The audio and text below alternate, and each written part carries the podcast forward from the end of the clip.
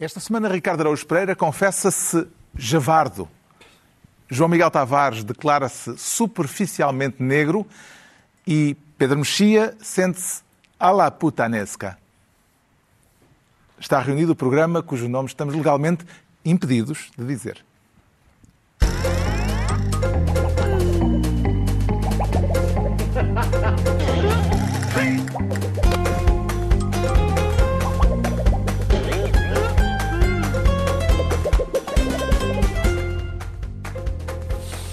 Ora viva, sejam bem-vindos. No final de uma semana em que se confirmou a vitória da direita radical em Itália, assunto de que falaremos mais adiante, uma semana também em que eh, Putin declarou a anexação eh, das províncias ucranianas, onde houve aquele, aquela espécie de referendo.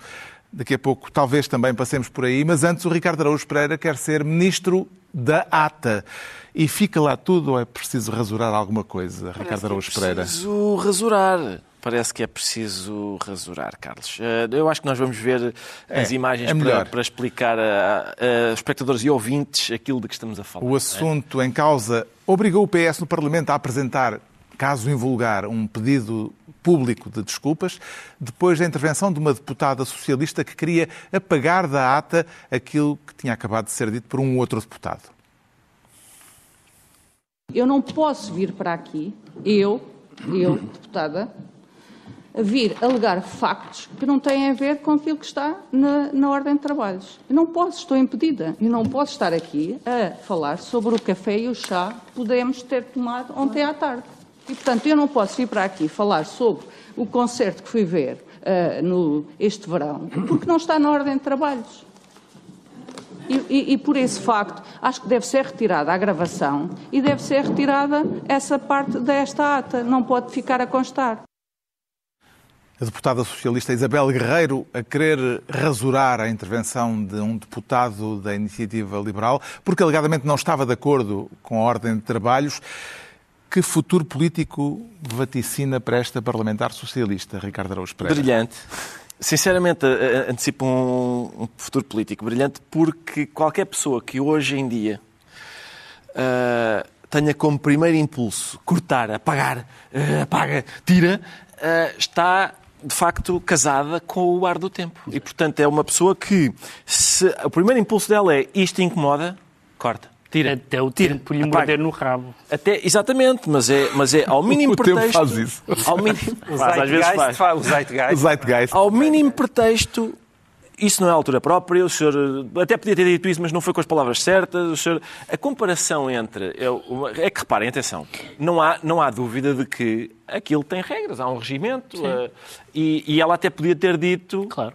eh, que aquilo. Que, que, aquele, aquela, a questão levantada pelo deputado da Iniciativa. Liberal. Como, sim. aliás, se diz todos os dias no Parlamento. vezes, é uma coisa isto Muitas banalíssima. vezes. Agora, o impulso para apaga, tira, corta, isso sim, isso é outra E coisa. a, confara- É- é- e a comparação com o chá e o café? a comparação com o Chega e o Café e com o concerto? concerto que eu vi é que realmente, de facto, eu acho, não sei se é.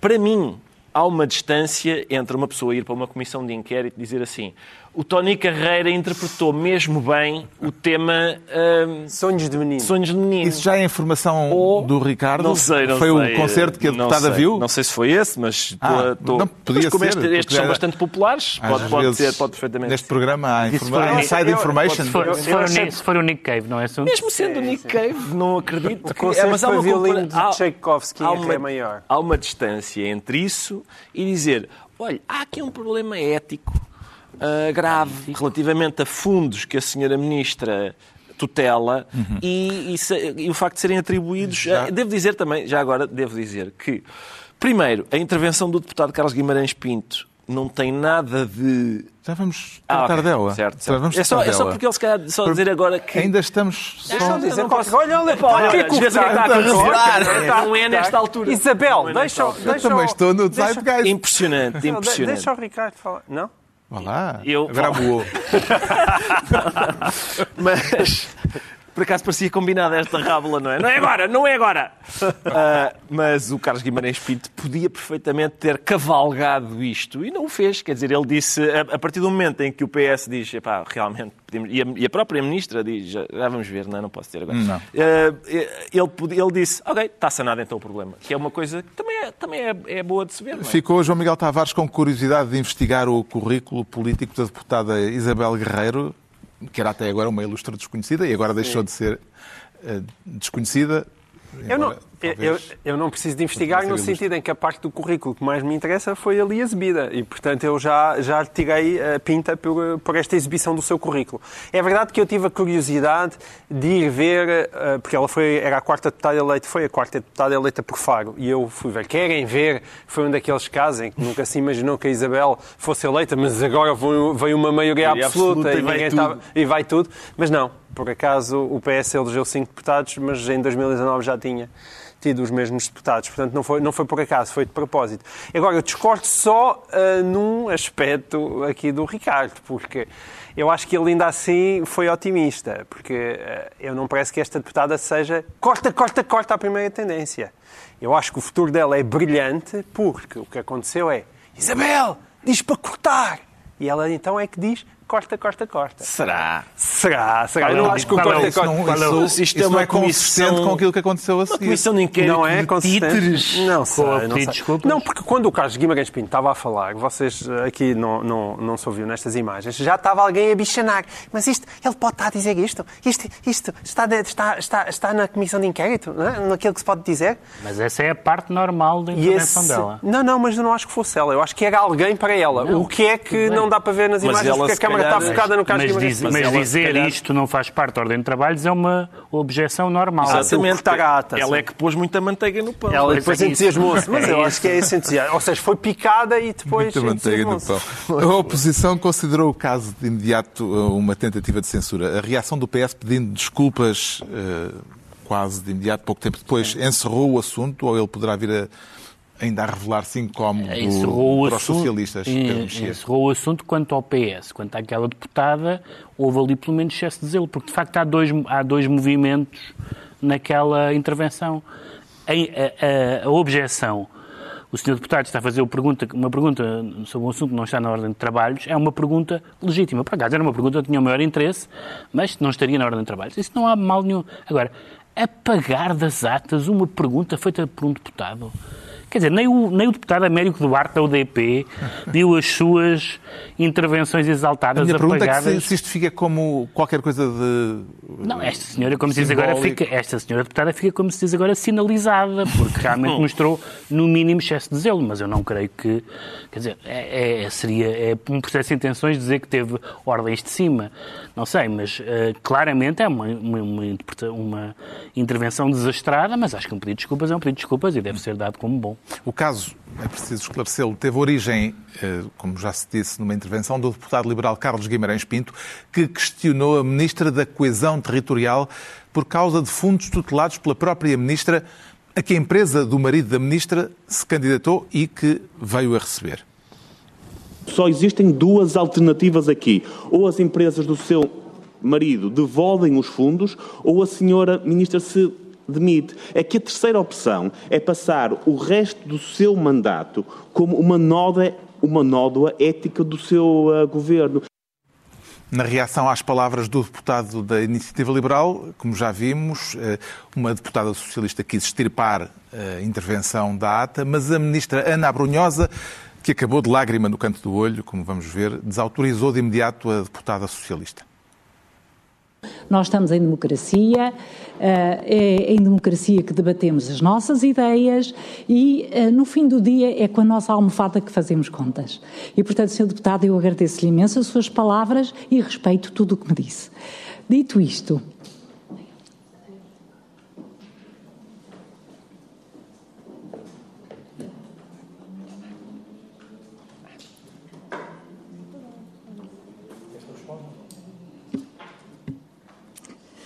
eu sou uma chorona. Dito isto, Dito isto, a ministra acabou por não responder à questão levantada pelo deputado da Iniciativa Liberal e passou à frente. Como é que interpretou aquela lágrima no canto do olho, Ricardo Araújo Pereira? Não sou, não sou grande semiólogo de lágrimas, Carlos, mas... O menino da lágrima não o fez já refletir não, sobre... A, a questão é, aqui a lágrima, a lágrima eh, parece-me genuína e eu acredito mesmo que seja, porque a ministra já está... Eu numa- voto também, né? Voto, sim, voto em, em genuíno. Em Eh, genuíno também. ela- quer dizer, a ministra já está numa situação complicada porque, de facto, a questão levantada pelo deputado Carlos Guimarães Pinto é muito problemática. Não, E ela primeiro lugar, está- está numa situação complicada porque faz parte deste governo. Certo, Essa mas, é logo. mas, aquela, mas a disso- questão é, é de facto muito problemática. Ela vai ter de lhe responder. Tenho pena que não tenha respondido agora, mas em princípio não, não vai conseguir evitar eh, confrontar-se com esse problema. Aliás, eh, houve, eh, entretanto, desenvolvimentos com a Exato. notícia do Expresso que diz que o marido da ministra conseguiu os fundos em associação com com um senhor- um senhor chinês que eh, foi eh, Condenado por condenado corrupção. por corrupção Ou no seja, âmbito dos vistos gold. Sim, ou seja, a trama Adensa-se. adensa-se. E, portanto, a senhora já estava, a senhora ministra já estava numa situação complicada e nisto aparece-lhe aquela amiga para ajudar. É uma daquelas ajudas que, que a gente diz, é pá, agradeço, mas eh, uma vez que já estou aqui a tentar manter a cabeça à tona da- das areias movediças, não me ponhas o pé ah, na testa para, para baixo. Também faz contas com a sua almofada. Não, eu faço com a máquina de calcular. Ah, mas são, atenção, são, são manias. Como é que entende a substância da questão de fundos, João Miguel Tavares? A empresa do marido da ministra pode ou não candidatar-se e receber fundos tutelados pela ministra? A ministra tem um ponto do lado dela que é ela pediu pareceres. Pediu dois pareceres, um dos quais a PGR, que veio um daqueles pareceres a dizer isto não é, não é ilegal, portanto não há nada na lei aparentemente que o impeça, mas é uma área obscura e foi, aliás, na sequência também dessa conversa que o próprio PS e depois manifestou disponibilidade para mudar essa lei, o que também, de caminho, entala um bocadinho mais a, a ministra. Eu sou sensível ao argumento de que uma regra excessivamente abstrata no que diz respeito a fundos europeus, tendo em conta epá, que, que qualquer pessoa que é empresário em Portugal, não qualquer um, mas muitos empresários recorreram a, a fundos europeus, pode apertar excessivamente a rede. Mas a verdade é que esta ministra tem os fundos europeus na mão e estes fundos especificamente foram atribuídos. hum, numa área que está mesmo sob a sua tutela. E, e, portanto, é realmente duvidoso. É preferível que não o faça. É evidente que tem que saber qual é, que é o contexto, o que é que fazia o marido antes. Portanto, há, há aqui subtilezas, não é? Ou seja, nós estamos numa casa em que o Ricardo Costa, que, é, que, é- que, que manda na SIC Notícias, é irmão do Primeiro-Ministro. Como, como abstrato, a gente deve- deveria dizer uma pessoa que, que tem um lugar tão importante numa televisão devia ser o irmão do Primeiro-Ministro no ativo. É, por é abstrato, não deveria. Agora, todas as pessoas que conhecem o Ricardo Costa sabiam o que é que era o percurso dele, de onde é que ele vinha, portanto já era um jornalista afamado antes disto ter acontecido, razão pela qual colocou o seu E- lugar à e disposição, lugar à disposição. justamente quando estava no Expresso, não é? Estava na altura no Expresso, Sim. colocou o lugar à disposição e, e não foi aceito. O Ricardo Mas, portanto, Costa, essa- diretor desta casa, tem estado muito bem. Está muito bem. Mas essa transparência isso Estava a ver significa... economias. Ah, Estavam a Estavas ficar, bem para estavam a ficar entalados. a Estava a ver que- economias estavam- concluídas. Estavam a ficar. Estavam, estavam, de se repente havia um encaminhava certo, estava a ficar um certo incómodo no ar. Mas isso significa que todas as regras, evidentemente, as regras têm exceções. E é, é possível que este marido da senhora, não faça a menor ideia, já fosse um extraordinário empresário. Será que, sendo ele um extraordinário empresário, empenhadíssimo, já tivesse aqui e ali uns fundos europeus? Isso deveria fazer com que ele não pudesse aceder mais fundos europeus? Eu sou sensível a esse problema. Agora, não sei se é esse o caso. E esta história do Expresso, de repente, logo por azar, é sócio de um senhor chinês que foi acusado de corrupção ativa no caso dos vídeos de Gold. Condenado. Condenado, sim, exatamente condenado, confirmado pela relação. Isso é altamente desconfortável e altamente duvidoso. Portanto, a história tem que ser muito melhor conhecida. O Jornal Público, no editorial assinado pelo diretor Ma- Manuel Carvalho, aponta perigos naquilo que ele chama uma tentativa de ter políticos bacteriologicamente puros. Acompanha este receio, Pedro Mexia? O receio genérico acompanho, mas acho que esse receio não se, Não se aplica ao não caso se aplica ao concreto. caso concreto. Neste caso, eu sou um pouco mais papista e menos papista do, do, do que vocês nesta matéria. Ou seja, acho que nem, nem o marido da ministra ser eventualmente um extraordinário empresário, nem ele, nem ele ser sócio de um, de um corrupto são nem atenuantes nem agravantes. O problema, é, o problema não tem a ver com a honorabilidade concreta das pessoas, tem a ver com uma regra fixa de incompatibilidades eh, que, por causa da proximidade, neste caso familiar, leva a que certo tipo de decisões do Estado, neste caso de transferências de fundos europeus, fiquem sob suspeita. E sob suspeita não quer dizer que tenham sido uh, atribuídos indevidamente ou incorretamente, mas é esquisito. É, é, e é isso, é isso que a lei deve ser assim. Agora, de facto, há um parecer, e o parecer foi positivo. O parecer foi positivo nos termos em que o João Miguel disse, um pouco vagos. Mas uh, não acho que. Acho que, é um, acho que é um caso, é um assunto sério, mas não é um assunto sério da honorabilidade das pessoas que desconheço é um assunto sério porque a incompatibilidade é uma das regras mais importantes em termos desta de ser de se poder oferir vantagens sim, por sim. ter uma ligação. E, portanto, não, é... e, e há a questão ética e há a questão legal, não é? Ou seja, o facto de uma coisa ser legal não quer dizer que seja eticamente recomendável. E às vezes também na política portuguesa parece que as duas coisas têm que andar sempre juntas. Já falámos embora disso aqui muitas embora vezes. Embora o parecer dá uma cobertura parcial não, à dá decisão. uma cobertura parcial, Sim. exato. Entregamos ao Ricardo Araújo Pereira a pasta de Ministro da ATA. Quanto ao João Miguel Tavares, quer ser desta vez Ministro da Benemérita Descendência. Isso dá direito a algum tipo de indulgência, João Miguel Tavares? Isto, na verdade, acaba por ser quase o mesmo tema, não é? Estamos outra vez aqui a falar de legalidades e de éticas. Aqui está uma coisa que aparentemente é totalmente legal, mas cuja ética, a meu ver, é muito duvidosa. Quer e sim, falar estamos de uma a falar de, situação de indulgências. indulgências modernas, não é? Indulgências, indulgências modernas. modernas. Quer falar de uma situação no mundo universitário. Eh ou muito me engano, ou algo que lhe estimula a glândula da indignação. Sim, quer dizer, também não é daqueles casos dentro daquilo que é o meu indignómetro, não é daqueles que bate lá mais em cima, mas para mim é sintomático por estar envolvido a Universidade Católica e, portanto, eu sou muito sensível a questões católicas e o que faz com que isto me pareça uh, menos, menos admissível. É o caso do aluno que obteve um lugar na Universidade Católica, mesmo sem a média necessária, por ser descendente de um benemérito da instituição e foi a própria Sim. instituição a, admiti-lo. Sim, graças a isso, uh, nós, eu pessoalmente descobri que existia um, um formulário para um, cotas especiais. Ou seja, não se pode dizer que este aluno que entrou para a medicina com. Isso há muitos com 15, esta, esta cláusula especial é que é polémica. Certo. A discriminação positiva existe, por exemplo, para. Em todo lado. Sim, não, pessoas a discriminação positiva existe. Pessoas com, sim, com dificuldades. E em universidades públicas também existe, não é? E sim, e, para, bem, para desportistas de alta competição, essas cláusulas existem em todo lado. O que é que existe na Católica é. Tem duas cláusulas que são mais estranhas. Uma para funcionários, ou seja, os filhos dos funcionários podem beneficiar dessas quotas especiais e também para filhos ou netos, descendentes, de, ainda vivos, de beneméritos insignes. Logo o nome, logo assim é muito curioso. Agora, é verdade que isto não é o regime geral. Ou seja, quando eles dizem estas pessoas não estão a tirar lugar a ninguém, é verdade que, imagina, têm 90 vagas e estes, for, se entrarem, é o 91, 92, 93, 95. Portanto, acresce. A questão aqui é, muitos amigos meus, muito liberais de direita, acham que eu estou uh, com uma mentalidade socialista a atacar a católica neste sentido. Por favor, olhem para as universidades lá fora, olhem para as universidades nos Estados Unidos da América. Este é o preço que se paga para quê? Para ter muita gente a investir é nas universidades. Universidade dinheiro, dinheiro, dinheiro, dinheiro. O problema é esse. Agora, há dois problemas. Um, a Católica tem um estatuto muito particular claro. e, portanto, não é uma universidade privada no sentido tradicional. Ainda por cima, as universidades privadas em Portugal, nenhuma tem isto o que é que eles fazem? Que é uma coisa que provavelmente seria mais aceitável. É, este menino entrou, o pai ajudou muito a católica ou o avô, então tem um desconto nas propinas. Não paga propinas por causa disso. Mas se ele, mas, se ele dá muito dinheiro também é porque não tem problemas com as propinas. Sim, pode não ter, mas é só para ter alguma não é espécie... grande incentivo. Era para ter algum incentivo ou um benefício. Mas mesmo a lógica... Tem mais dois valores uh, no, no, na média do curso final. Sim, mas mesmo... A... Sim, não, é mas a minha... a gozar. Não. Mas mesmo a, a, lógica Ivy League, o que eu queria dizer, a mesma lógica Ivy League, que é, epá, graças a isso conseguimos milhões para aqui, por isso conseguimos colocar estas universidades no topo. Portanto, é, é de certa forma, está bem, estás aqui a vender ao grande capital, mas é em benefício de um bem muito maior. Tem um problema, é um.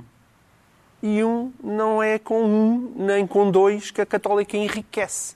Portanto, mesmo esse argumento é absurdo. E, portanto, aquilo que, o que interessa é, para mim, é uma cota para a Universidade Católica colocar lá os filhos dos beneméritos ou os filhos dos, dos funcionários e tudo isso me parece profundamente errado, desde logo catolicamente falando. Porque na Bíblia que eu li, parece que aos ricos não lhes acontecia coisas espetaculares e, e também não era ao, ao, próximo que a gente deve amar mais do que os outros. Como é que entende este assunto, portanto, Pedro Mexia? Nós, é verdade, já tivemos dois ou três assuntos relacionados com a Universidade Católica ao longo do, dos anos no programa. Vais pedir escusa? Não, não. Ah, tá Porquê? Nada, Porquê? Nada. Porque... É senão eu tinha que pedir também. Não, não pedi nada, não vou nada pedir escusa. Este senhor não foi aluno da Católica? Fui, eu fui aluno da Católica. Também sim. foste aluno da Católica? Não, não, não, Exatamente não, no mesmo não, edifício. mas tem de... Tu também andaste em Direito na Católica? É, Pensava que era na Universidade de Não, Lisboa. não há nada pedir escusa, não tem nada a ver com isso. Tem a ver com o facto de várias questões ligadas à Universidade Católica esbarram sempre nesta questão do estatuto. Ou seja, o ensino concordatário, que não é um ensino público nem é um ensino privado. Porquê é que é problemático? Independentemente agora discutir o valor constitucional da concordata, não vou entrar nessas, nessa, nessas questões, mas a verdade é que é uma universidade, digamos, pública de gestão privada, digamos assim, e há momentos em que as regras indiscutivelmente públicas chocam com regras Ivy League, como o João Miguel está a dizer. Ou seja, se a Universidade Católica fosse uma universidade privada, ponto, não havia assunto. Para mim não havia assunto. A Universidade privada gera as suas... O curso de Medicina podia haver assunto por causa das interligações sempre com, com o Estado, mas sim, Ah, é está uma... bem, sim, ok, sim. ok, de acordo. Agora, no- se, há uma, se há um estatuto, se há um estatuto, digamos, misto, por assim dizer, especial, que é o, que é o, o, o estatuto de- do ensino concordatário, a questão da igualdade, que é uma exigência pública, põe-se de uma forma mais premente. E, sobretudo, porque as regras, as vagas supranumerárias ou outros eh, regimes dessa natureza que existem no Estado, por exemplo, são para beneficiar pessoas que têm uma situação de desvantagem. Certo. E, portanto, essas são indiscutíveis.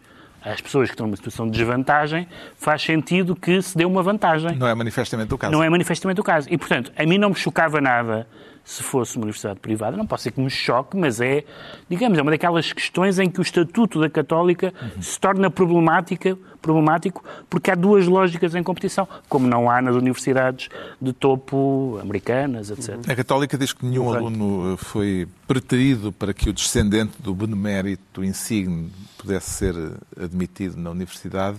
A explicação convenceu Ricardo Araújo Pereira. Ah, vamos lá ver.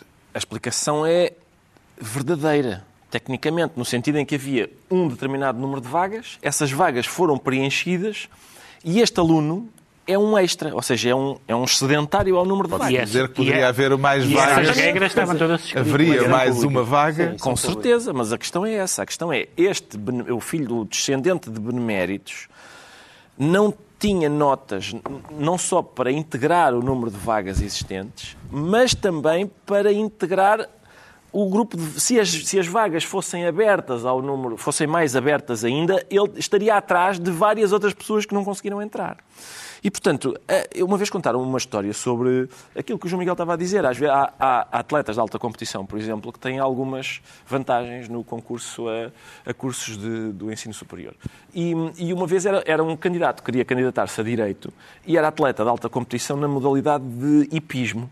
E o professor responsável pela admissão manifestando um desprezo pela modalidade de hipismo que eu não subscrevo, só a ver se não recebemos cartas de malta do hipismo, res- escreveu, ah, escreveu o seguinte: ah, fica admitido o cavalo, mas não o aluno. E eu, eu creio que neste caso a Universidade Católica devia ter dito admitimos o benemérito, mas não o descendente. Portanto, a, a aula, É a possível. aula de medicina decorria, estava lá a urna do benemérito, iam Tu perguntar que és uma pessoa estava- sensível à língua portuguesa, é possível que uma parte desta polémica se deva à palavra benemérito. E Com insigne, certeza. é? Mas E insigne, eu, deixem-me só. eh, Hoje em dia fala-se muito em. eh, Usa-se a palavra privilégio à balda. Porque a palavra privilégio em política tem uma carga. Ideologicamente tem uma carga. Em política tem uma carga essa palavra. E Às vezes a gente fala privilégio quando se refere a meros direitos. Este é um caso em que se trata de privilégio sem tirar nem pôr. Eu, eu, eu, atenção, É eu fartei-me de Por isso avisar. é que é problemático. Eu fartei-me de avisar o João Miguel em relação aos seus amigos liberais. Cuidado com as companhias, João Miguel. Como é óbvio agora, os amigos liberais de João Miguel usam argumentos absurdos. Eles que são sempre os proponentes da ideia de mérito, que é tão escorregadia como Ele é muito sabemos. disputado por, É por amigos. disputado. Por, e agora, uns e puxam agora de um braço, outros puxam fica do outro. surpreendido por os seus amigos liberais arranjarem argumentos fico, absurdos para justificar o- este, o mérito desta, desta entrada. Eu sou deste- masoca, eu gosto é de apanhar porrada de todo lado. Muito bem, está bem. Está dito. Está dito. E ficou gravado, acho Já fica que gravado. pode ser usado em futuras situações. O João Miguel Tavares fica então ministro da benemérita descendência e é a vez do Pedro Mexia se tornar ministro dos camarados. Temos um problema de género, portanto. Temos, temos claramente um problema de género. Aliás, a propósito, o João Miguel falou em apanhar pancada, é disso que está em Quero causa. falar do levantamento feminista que está a agitar a esquerda francesa. Sim, o, a, a França Insubmissa, que é o partido do Sr. Mélenchon, eh, que conseguiu fazer um OP ao PS e, portanto, neste momento é o líder da esquerda francesa, ehm, teve um problema recentemente, eh, na sequência, aliás, de outros problemas que outros partidos franceses tiveram nos últimos meses e anos, que é, teve, uma, teve um dos seus deputados, e, e não, não um dos deputados, mas coordenador e presuntivo delfim de Mélenchon, acusado, aliás, e admitiu, ele próprio admitiu, de violência doméstica. Ahm, no contexto de um divórcio litigioso, de uma discussão, etc. Ah, bom, eh, e o Mélenchon reagiu a esse caso, que punha em, em causa o seu herdeiro, que é um senhor chamado Adrien Quatennens, que parece um tintim, um tintim zangado, ah, com um tweet dizendo que, que o apoiava completamente, etc. Depois veio uma shitstorm do Twitter. Saraivada. Saraivada é é mais bonito. Ou em francês. Ah, ah, não sei como é que se diz em francês. E ele fez um Tampete segundo. de merda. Disse mesmo? E ele fez um segundo tweet dizendo que, ahm, que apoiava, não sei se foi no Twitter, se foi no Facebook, mas um segundo, um segundo post dizendo que também estava solidário com a senhora que tinha apanhado pancada. Bom, isto Mas levou- há um, um, um caldo de cultura Há um com outros cultura. casos. E há um levantamento, há um levantamento de feministas e não só de pessoas, da, nomeadamente um grupo de, de, de, feminina- de feministas que escreveu na, no Liberação um manifesto dizendo que esperam que um partido eh, que fez do combate à violência de género uma das suas bandeiras não falhe clamorosamente neste momento e sugerindo que o, o Sr. Mélenchon já é um septuagenário e que diz essas coisas para cativar o eleitorado jovem, mas que não percebe a importância que isto tem e isto, de repente, tornou-se a discussão sobre Mélenchon, sobre a sucessão de Mélenchon, sobre a hipocrisia e é um debate muito interessante e que já tem afetado, aliás, já houve um ministro, por, por razões mais graves, da, do Macron que teve que se demitir, Uh, nesse caso era por abuso sexual, e já é uma coisa com o Senhor dos Verdes. E, portanto, há um, há um caldo de cultura muito, muito problemático em E um França. dos aspectos da indignação feminina- eh, feminista tem a ver com essa discrepância entre o discurso Uhum. Exatamente, político claramente. e a indulgência A que alguns desses casos. E elas eh, dizem mesmo, têm. elas dizem mesmo minimi- minimização em relação da- do agressor e falta de solidariedade com a agredida. Parece-lhe, João Miguel Tavares, que quando se revela uma contradição entre o discurso e a prática, a responsabilidade é maior? Oh, meu caro amigo, há bocadinho falávamos do indignómetro. Esses são mesmo os casos em que a mim me salta a tampa. Eu, para mim, por exemplo, gente que erra e até trafolhice, eu consigo ter alguma em- empatia. Hipócritas deixam-me sempre me deixar maluco. E, portanto, gente que... Não, há, há um homem que, descon- que se mexeu desconfortavelmente na Não, cadeira. não, eu vou discordar, mas não é por causa disso. Não é por causa Ah, disso. Atenção, isto é admirável, porque o João Miguel detesta hipócritas e gosta de moralistas. Que é uma coisa Mas como que, assim? que Não. caminha para o abismo. não, é difícil. Eu também detesto é? hipócritas, mas também detesto moralistas. Não, mas por isso... espera. Até Mas porque os moralistas- moralistas acabam por ser hipócritas. É- Mas com certeza, é mas eu não é estou a fatal. dizer que esse moralismo é fácil. Tu depois tens, tens que ter uma vida dura para ser moralista, isso não há menor dúvida. não, pois claro. Exatamente, não é? o Ximenes Bel que o diga. Não, boa é? sorte, Depois não podes ganhar o. Nobel da Paz e depois andas entretido em Timor de forma duvidosa. Isso é, pá, isso é evidente, isso é insuportável. Agora, não é só em França. É que eu gosto muito do Me Too, do Moi aussi, mas o eu também estou sempre à espera, estou sempre à espera que chegue cá. E os- os- as pequenas coisas que cá aconteceram também, cada vez que se metia eh, políticos de esquerda, meio cultural de esquerda, é a mesma Houve um coisa. caso com- de um repente caso havia uma espécie um de. deputado. Houve um caso de um deputado, há casos às vezes que se ouvem aqui e ali do meio cultural, mas também abafa-abafa. E estes, aqui é que está o bom E a, e a primeira Este é reação, feminismo. a primeira reação, que É que aliás eu aconteceu com o deputado do Bloco, eu não faço a menor ideia o que aconteceu, naturalmente, mas as mesmas pessoas do Bloco que na altura passaram o tempo todo a dizer acreditar nas mulheres, Acreditar nas mulheres não é mesmo que ouvir as mulheres. Ouvir as mulheres com certeza e acreditar se for verdade. Mas as primeiras pessoas que, que que dizem sempre acreditar nas mulheres, quando houve uma alegação contra um deputado do Bloco, acreditaram no deputado do Bloco. E, portanto, nesses momentos é que a pessoa tem que ser consequente com aquilo que professa. E, portanto, se é acreditar nas mulheres, é sempre. Não é acreditar nas mulheres, exceto quando são os nossos amigos, companheiros, camaradas. Isso, isso não faz sentido. No manifesto que pôs este assunto esta semana na ordem do dia, um manifesto publicado no Libération, eh, o manifesto do- de um grupo de feministas, pode ler-se a dado passo o privado é político. Concorda com esta formulação, Ricardo Araújo Pereira? Não, não concordo. Eu concordo. Eu não. Pois, eu não concordo. Não, não, mas... os limites do privado são profundamente políticos. Aliás, eh, o, o meu, o meu amigo Não é José Sócrates não é é, a privado. prova viva disso. Não é provado. Não, não, bater, bater, questão- bater numa pessoa é crime. Exatamente. Não, tá bem. Não é privado, não é privado, não é privado, não é não privado. é não é Não é, esse o não é, é privada. Parem no Está no uso da palavra desculpa, o Sr. Professor Ricardo Araújo desculpa, peço Obrigado. Ainda esta semana recebemos um- uma queixa de uma ouvinte a dizer que se fala Falamos ao mesmo muito... tempo. Eu até acho que não, mas calhar a culpa é minha. Por acaso também me pareceu que não. Eu às vezes até me deixo cochilar quando eles estão a falar. Mas, mas respeito essa. é E verdade. estás no telemóvel a ver? Exatamente. Ah, não, uh, eu não acho que o, que o privado seja político. Não acho. Ah, eu acho que isso não tem nada a ver com o caso aqui. Porque o caso aqui é, são agressões. Ora, agressões não é. Isso são coisas que ele faz lá na vida privada. Não, não. Crimes são uma coisa. A, questão é: o privado não é política. Eu, no meu quarto não entra Deus, nem Marx, não entra. Entra, pode Estás entrar alguém, literal. mas eu seleciono a entrada, eu faço essa seleção, não é?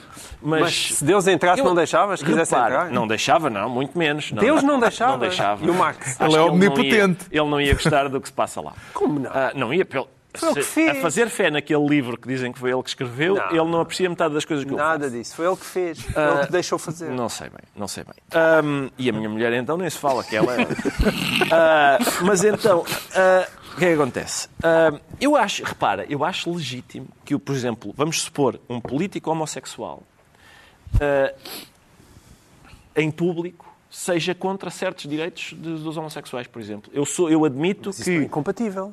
Ou Pode seja, chegar e ser é contra o casamento se gay. Muitas, é muitas pessoas acham que isso é incompatível. eu, eu admito que um político, por exemplo, fume as suas ganzas em Ser privado. homofóbico? Fuma, não, fuma as suas ganzas em privado e na Assembleia da República defenda eh, políticas contra a liberalização das drogas, das drogas leves, por exemplo. Ah, eu admito não, isso. não. Eu admito isso. Agora, isto Mas é o que é que coisa. significa admitir? Espera aí. Admito isso. Admito que uma pessoa t- t- Mas tenha... é, é notícia, é hipocrisia, Há um, não é? há um há um limite, que era aquele senhor húngaro que era contra o casamento gay e depois foi certeza. apanhado numa orgia gay. apanhado, mas quando é apanhado é muito engraçado. Isso não há dúvida. Quando é apanhado é muito engraçado. Agora, isto aqui são crimes. Isto está-se a falar de crimes. Isto não é o privado, não é? O privado não é. Olha, você matou esta velha, matei, mas foi na minha vida privada. Não, não, lamento. Não é assim que funciona. Isto, um exemplo assim. Sim. É um exemplo do que eu falei. Estás a dar ideias, estás a dar ideias. não? Sim, não é por causa de nenhuma, nenhum facto da atualidade. O Pedro Mexia fica assim ministro dos camarados.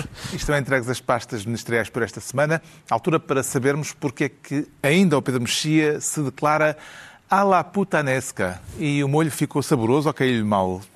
Não, o molho não é grande coisa, mas já tínhamos provado.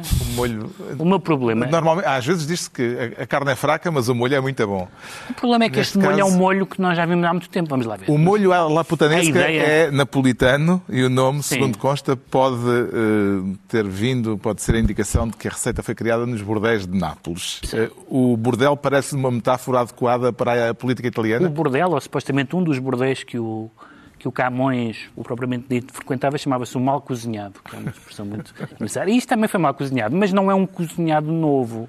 Vamos lá ver. Estamos a falar da chegada da da Itália. direita radical à- ao A poder. chegada então. direita ao poder quer dizer o, o ficar em primeiro lugar. Porque Berlusconi sempre eh, governou com o que era anti- antigamente a Aliança Nacional, eh, eh, primeiro a MSI, depois a Aliança Nacional, que se chamava na altura os pós-fascistas. O Salvini esteve em, em vários governos, foi ministro do interior, um ministro do interior absolutamente anti-migrações, talvez o mais descaradamente anti-migrações da Europa. Portanto, não há uma novidade radical nisso. Segundo lugar, eles não se vão entender. A Meloni tem a vantagem de ser, ter ganho agora, de ter estado na oposição até agora e de ser jovem. O Salvini está em queda. E o Berlusconi tem 178 anos, não é? Portanto, não, também não tem futuro à sua frente. Sendo que, no caso do Berlusconi, é possível que, sem esse, com a saída do Berlusconi, uh, aquele partido aquele partido é ele, portanto, se fragmente e haja ali uma novidade. Terceiro e último lugar, o, o, o Itália não só depende muito da União Europeia e, portanto, é muito uh, difícil que vá ter políticas, digamos, à húngara em relação a, a, a, a matérias de costumes e outras de, da qual Meloni é muito fã.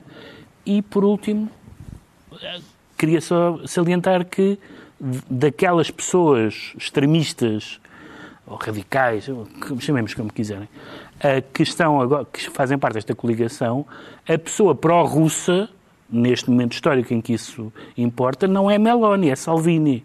Salvini, portanto, que, apesar de estar numa coligação vencedora, acabou por ter uma derrota. Sim, pode ser que lhe dê um cargo decorativo, um vice-presidente, vice coisa do género, uma coisa que não seja, que não lhe dê outra vez o Ministério do Interior. Seria, hum. seria bom não deixar mais pessoas morrer no Mediterrâneo. Uh, mas não é culpa só dele, naturalmente.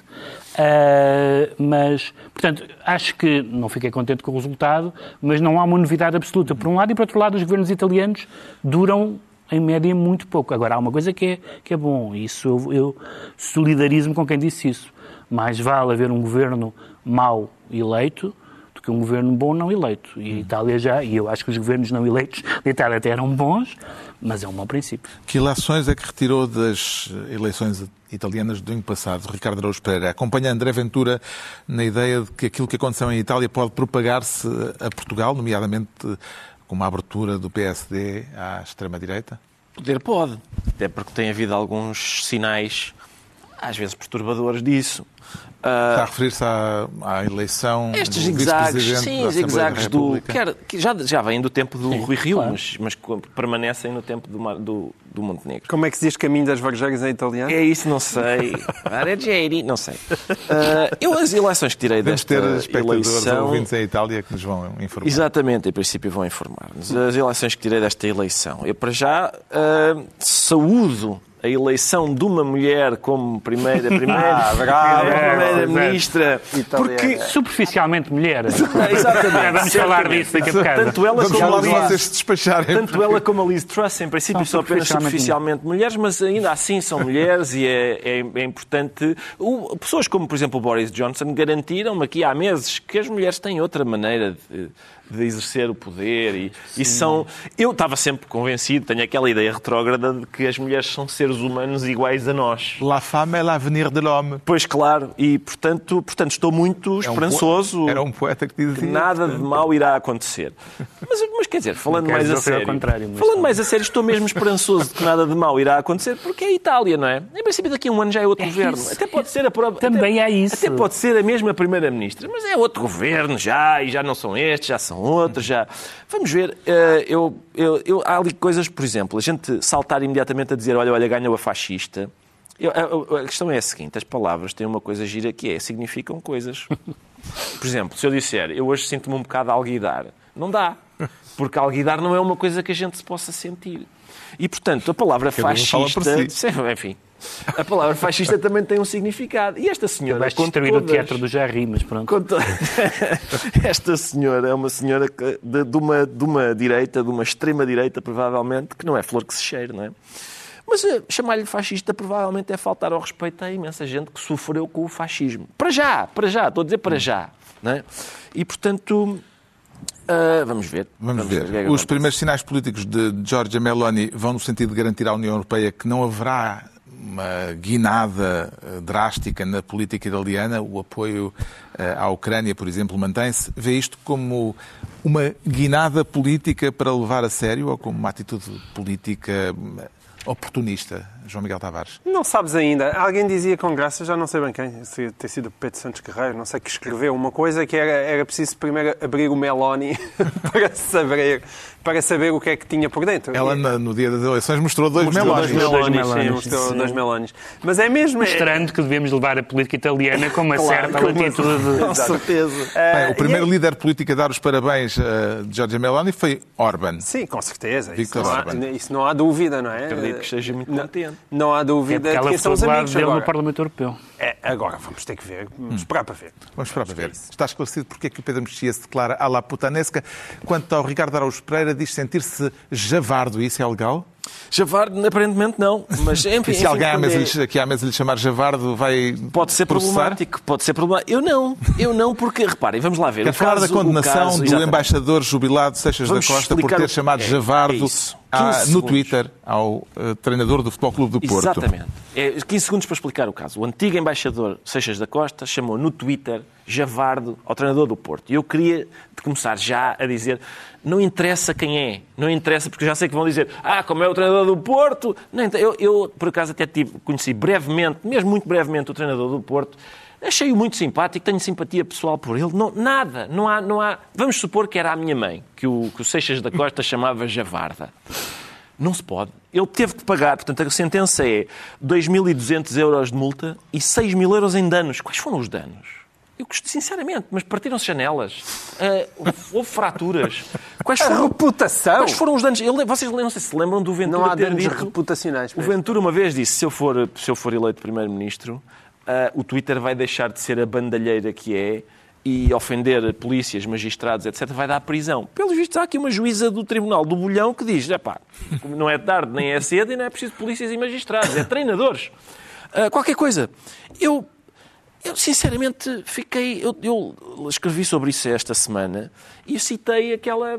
Era muito fácil, não é? É muito fácil encontrar um javardo nas polémicas do Camilo. Lá está, um senhor a chamar javardo ao outro e o Camilo a responder que tu é que és uma besta.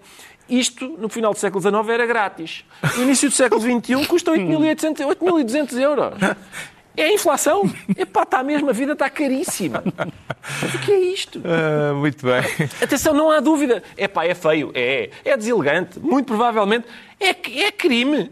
Pá, meus amigos, Muito sinceramente. bem. Eh, Já sabemos porque é que o Ricardo Araújo Pereira se anuncia javardo. Agora vamos tentar perceber, para ainda termos tempo para este tema, o que leva o João Miguel Tavares a declarar-se superficialmente negro. O assunto até já foi aflorado aqui. Quer contar o episódio onde foi buscar essa, essa Sim. insólita expressão? Houve, houve na Inglaterra houve um deputado trabalhista, eh, uma deputada, desculpa, uma deputada trabalhista que resolveu chamar ao atual Ministro das Finanças, que é negro, eh, que, na verdade, por discordar, digamos assim, das suas políticas e por, evidentemente, ele ser vir das melhores universidades, eh, é apenas superficialmente negro. Ele disse, então é superficialmente negro. E este superficialmente é todo um tratado, do qual nós estaríamos aqui a falar provavelmente durante o programa inteiro, mas não temos, não temos tempo, mas mostra bem como realmente a questão da pele é cada vez mais uma questão ideológica. E as coisas dão para os dois lados, que é, pelos vistos, um- uma pessoa negra não pode ser conservadora, ou decidir votar no Donald Trump, ou gostar da Meloni, não pode, está proibida. Mas e, o problema é que também depois vira só para o, ao contrário, que é, se nós hoje em dia acusamos o Ministro das Finanças, como se viu esta semana, de lançar a Inglaterra para o buraco, se, se calhar também não podemos dizer que o senhor é um palerma, porque como é negro estamos a ser racistas. Pá, tirem a raça do meio destas discussões, por amor de Deus. É isso. Já alguma vez se sentiu superficialmente branco? Eu, eu não conheço o conceito, Carlos, mas devo dizer-lhe que, por exemplo, uma vez no Egito, uma vez não, várias vezes no Egito, uh, os egípcios dirigem-se a mim em árabe, porque não lhes passa pela cabeça que eu não seja norte-africano. Isto da raça é um bocadinho uh, menos uh, estanque do que a gente pensa, não é? Eu, no norte da África, não sei se sou exatamente branco. Mesmo no norte da Europa, tenho a impressão que há lá gente que discorda. A deputada, esta deputada que chamou superficialmente negro ao ministro, eh, a deputada Rupa Huck, eh, já tem um certo historial de posições controversas, alguma delas eh, do mesmo tipo desta, Pedro Mexia? Tem, tem, tem. Analisou o currículo? No- nomeadamente no tempo, no- nos anos Corbyn, foi uma das pessoas que se associou àquela deriva antissemita que o próprio partido condenou depois. Ah, E agora também. da- não, e agora também, com certeza. Sim, ela foi suspensa, ela, foi, ela neste momento é deputada independente. Deixa-me entrar no teu plano, só para ver. É que se somos os dois brancos, alguma coisa está mal. Hã? Não é? Sim. Que eu sou. O, pan- o meu pantone é 3 ou 4 tons acima do teu. A regra é, és escolhido ah, para ser revistado nos aeroportos? Ah, Não, Geralmente, na verdade, sim, sim. mais É, escuras quer em- dizer, por acaso... Mas, Mas ele vai em primeira, pá. É verdade. Bom, está na altura dos livros e eu trago esta semana um livro que acaba de sair, um novo livro da escritora polaca Olga Tokarczuk. É um livro de contos. Ainda só tive tempo de passar eh, os olhos por ele. É a minha leitura para os próximos dias. Chama-se Histórias Bizarras. E quem já leu Olga Tokarczuk sabe como ela mesmo, quando parte de situações aparentemente comuns, pode ser uma autora surpreendente e muito pouco convencional. Trago o livro porque vai ser como já disse, uma das minhas leituras desta próxima semana, antes do encontro, eh, da conversa que vou ter com Olga Tokarczuk no Festival Fólio no próximo fim de semana, no sábado, dia 8 à noite, em Óbidos. E assim aproveito também para referir que o Fólio começa na próxima quinta-feira e se prolonga até dia 16, com cerca de 300 autores, entre eles esta Prémio Nobel Olga Tokarczuk, eh, autora destas 10 histórias bizarras editadas pela Cavalo de Ferro. Quanto ao João Miguel Tavares, propõe memórias de um tempo recente. Sim, eh, também com a sua bizarria. Eh, este livro chama-se Diplomacia em Tempo de Troika e foi escrito pelo embaixador Luís de Almeida Sampaio, que tem curiosidade que era era um embaixador português na Alemanha entre 2012 e 2005, e 15, perdão. Portanto, viveu todos aqueles tempos turbulentos. Ele conta aqui essas memórias, ainda bem, acho que demorou um bocadinho a, a convencer o Ministério a deixá-lo publicar isto, mas lá veio. E tem uma curiosidade extra, razão pela qual este livro também tem sido muito falado, é que tem um prefácio de Pedro Passos Coelho. Pedro Passos Coelho tem gerido com grande habilidade Um os seus prefácio, silêncios. E o prefácio que ele escreveu tem 35 páginas, portanto ele devia estar com muita vontade de contar coisas Está com a mão quente. está com a mão quente, e percebe-se por aqui que vai haver um livro de memórias, eu saúdo isso e aconselho tanto o livro como aconselho também muito o prefácio, porque é uma reflexão daquilo que Portugal teve que ah, atravessar antes até de pedir ahm, a, a ajuda da Troika e também o que aconteceu também depois disso. O Pedro Mexia traz um livro que não é uma novidade, mas que é um Não. livro oportuno. É para antecipar a discussão da. Na quinta-feira vai ser entregue o novo Nova de Literatura. Infelizmente morreu o Javier Marias, que há muitos anos era o meu favorito. Isto porque o Milano Kundera já estava um bocadinho esquecido, porque já tem 90 e qualquer coisa. Mas é um dos. Mas agora teve um comeback nas- na Bolsa de Apostas. dos romancistas, sim, exatamente, e dos romancistas vivos é não só aquele que tem, que tem eh, livros melhores, como mais variados. Os livros dele são, têm sido, aliás, reeditados agora todos, frequentemente, são ao mesmo tempo lúdicos e trágicos, falam da história, falam da sexualidade, falam de música. E é também alguém, e este livro, que é um livro de ensaios, não, eh, esta arte, um romance, é um livro de ensaios e não um romance, eh, é sobre a ideia de que no, no romance aprendemos, no- na história do romance, aprendemos duas grandes virtudes que são, o cetici, eh, que são as virtudes do ceticismo e da liberdade. E, portanto, acho que pelo seu percurso, e já, já o tentaram cancelar também por causa de uma história muito mal cozinhada contra ele, ainda no tempo da, da Checoslováquia, e, portanto, seria magnífico se o Kundera fosse Prémio Nobel de Literatura. É o favorito? É o seu favorito? Sim, era, é o meu favorito, sem dúvida.